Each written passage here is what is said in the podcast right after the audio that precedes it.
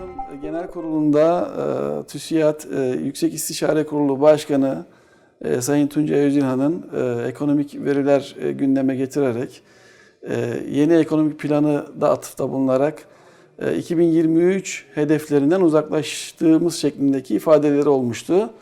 Bu ifadelerine Sayın Cumhurbaşkanımız geçtiğimiz gün yapmış olduğu bir konuşmada e, ağır bir tepki verdi. Siz bu tepkileri nasıl değerlendiriyorsunuz?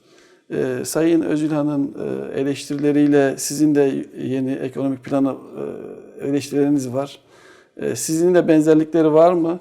Ya da farklılıklar varsa nelerdir? E, buyurun hocam.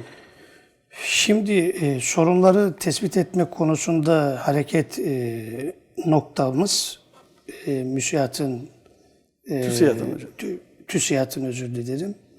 E, İİK Başkanı Tuncay Bey ile kesinlikle aynı e, kulvarda değiliz.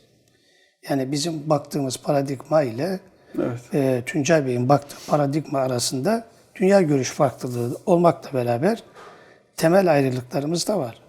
Şimdi TÜSİAD'ın yapmış olduğu bu e, çıkışı, çıkışa karşı Cumhurbaşkanımızın e, bu anında cevap vermesi ve çok sert bir şekilde cevap vermesi e, diğer ekonomiyle ilgili eleştiri yapan insanlarla ilgili olabilecek tarzda bir şey değil. Neden diyeceksiniz? Şöyle kısa bir kronoloji yapmamız gerekiyor TÜSİAD'la ilgili. E, TÜSİAD'ın e, 1 Mayıs'ta külliyede Sayın Cumhurbaşkanımızla TÜSİAD bir araya geliyor. Zaten konuşmasında Cumhurbaşkanımız birlikte bir poz verildiği manasında e, iki buçuk milyon istihdam oluşturmak konusunda katkı sunacağı anlamında e, bir açıklamalarda bulunmuştu. Bu açıklamaları yaparken e, İsta- e, Türkiye Ticaret Odalar Birliği'ni bu işin içine dahil ederken elbette TÜSİAD da bu işin içerisindeydi. Evet.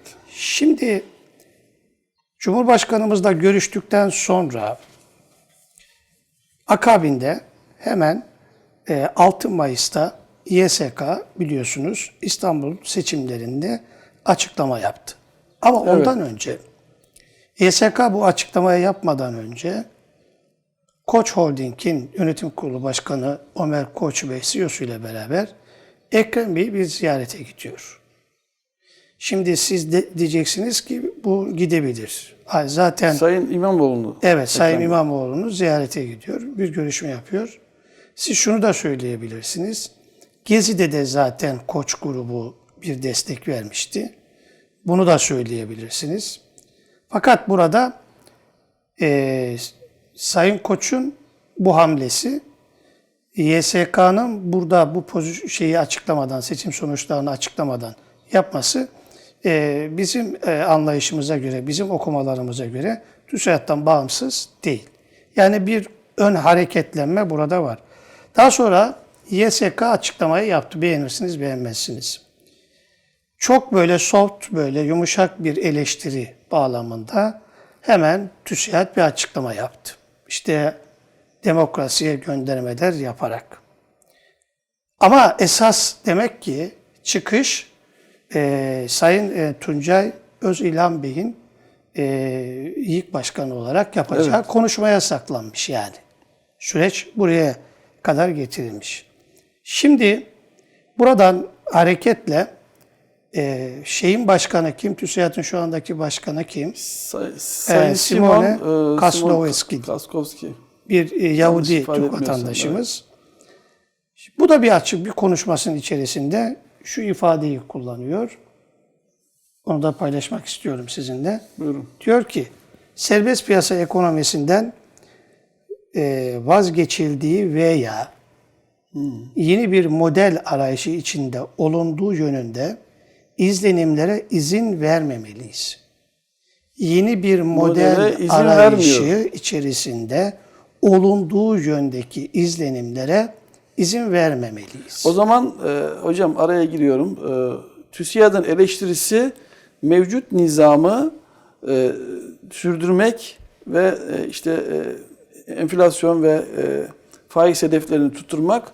Fakat e, sizlerin bizlerin burada ifade etmiş olduğu yeni modelle ilgili bir açılım e, noktasındaki bir yaklaşım. Şimdi TÜSİAD'ın Böyle e, bir farklılık var.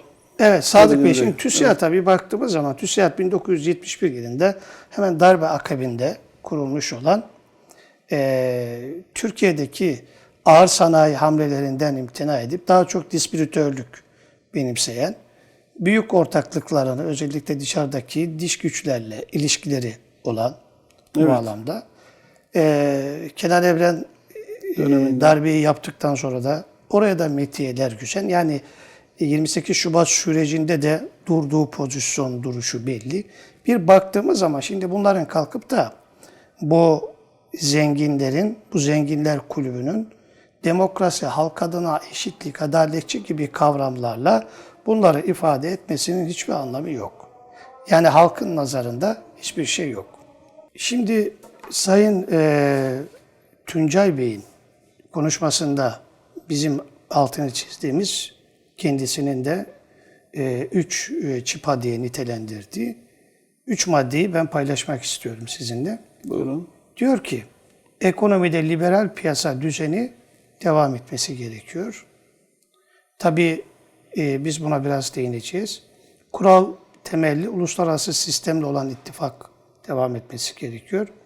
Ülke içerisinde demokrasi ve hukukun üstünlüğünün devam ettirilmesi gerekiyor. TÜSİAD bu sarf etmiş olduğu üç maddenin hiçbirine riayet etmiyor. Hiçbirine.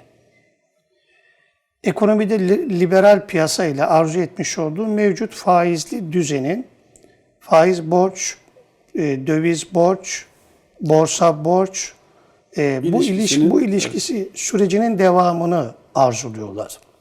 Çünkü büyük payları e, piyasadan bunlar kazanıyor. TÜSİAD kazanıyor. Evet. Kuralla, kural temelli uluslararası sisteme ittifak dediği şey de küresel finans sistemine entegrasyonumuzun devam etmesi gerektiğini söylüyor. Şimdi bu zikretmiş olduğu iki tane şey Türk milletinin lehinde olan bir şey değildir. Hep aleyhindedir. Hem küresel finansla bir entegrasyon hem de ifade etmiş olduğu liberal diye tanımlamış olduğu piyasada kendileri paradan para kazanma süreçlerini ifade ediyorlar. Sonra bir de ülke içerisinde demokrasi ve hukukun üstünlüğünden bahsediyor. Hukuku hiçbir zaman darbelere destek veren Zenginler Kulübü'nün şimdi kalkıp da milli iradeyi temsil eden seçilmiş bir e, hükümete böyle eski adetlerini gündeme getirmeye çalışması halkın nazarından kaçmıyor. Biz TÜSİAD'ı biliyoruz. Şimdi Sayın Cumhurbaşkanımızın biz e, tepkisini haklı görmekle beraber bunları bu hale getiren de destekleyen de kendisi de söylüyor. Sizin 17 sene önceki durumunuzu da pozisyonunuzu da biliyoruz. Bunları gerekirse paylaşırım diyor. Evet. O zaman paylaşacak Sayın Cumhurbaşkanımız. Çünkü bu patronlar kulübünün, zenginler kulübünün başındaki Simone Kaslowski Evet. diyor ki sakın ha yeni bir model arayışı içerisinde olmayın diyor.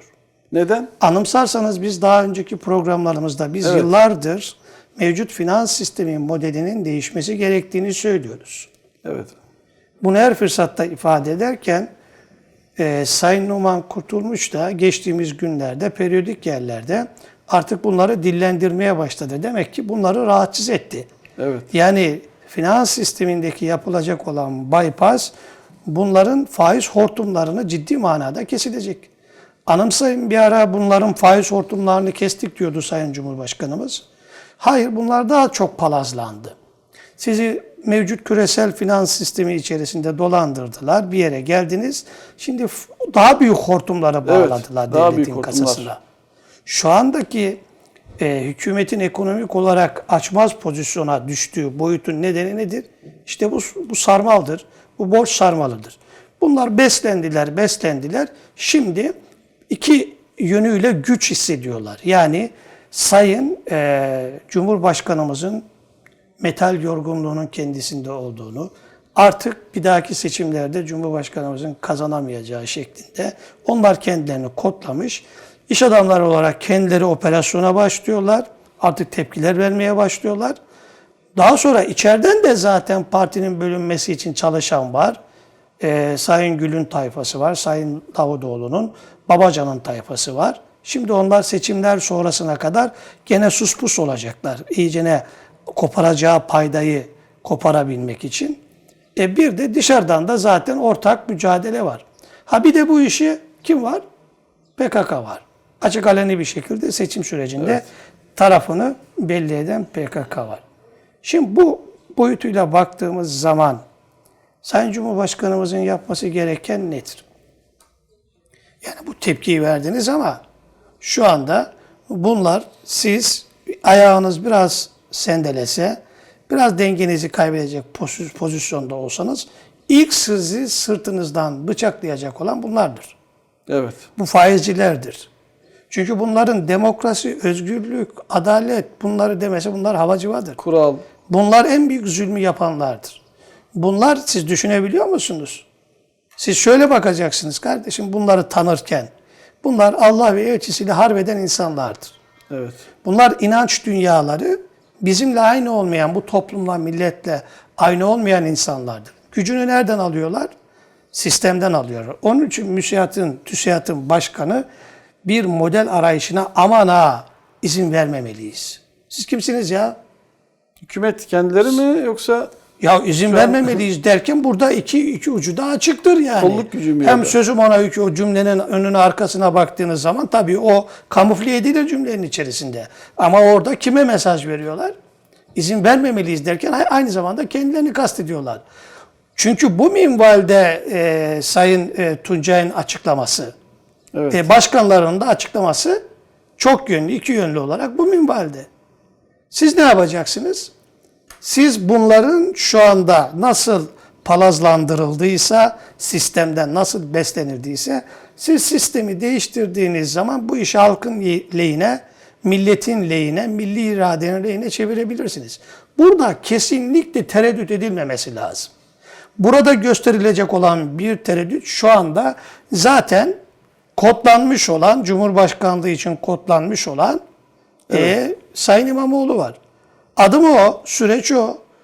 CHP'nin başına getirilme düşüncesi var.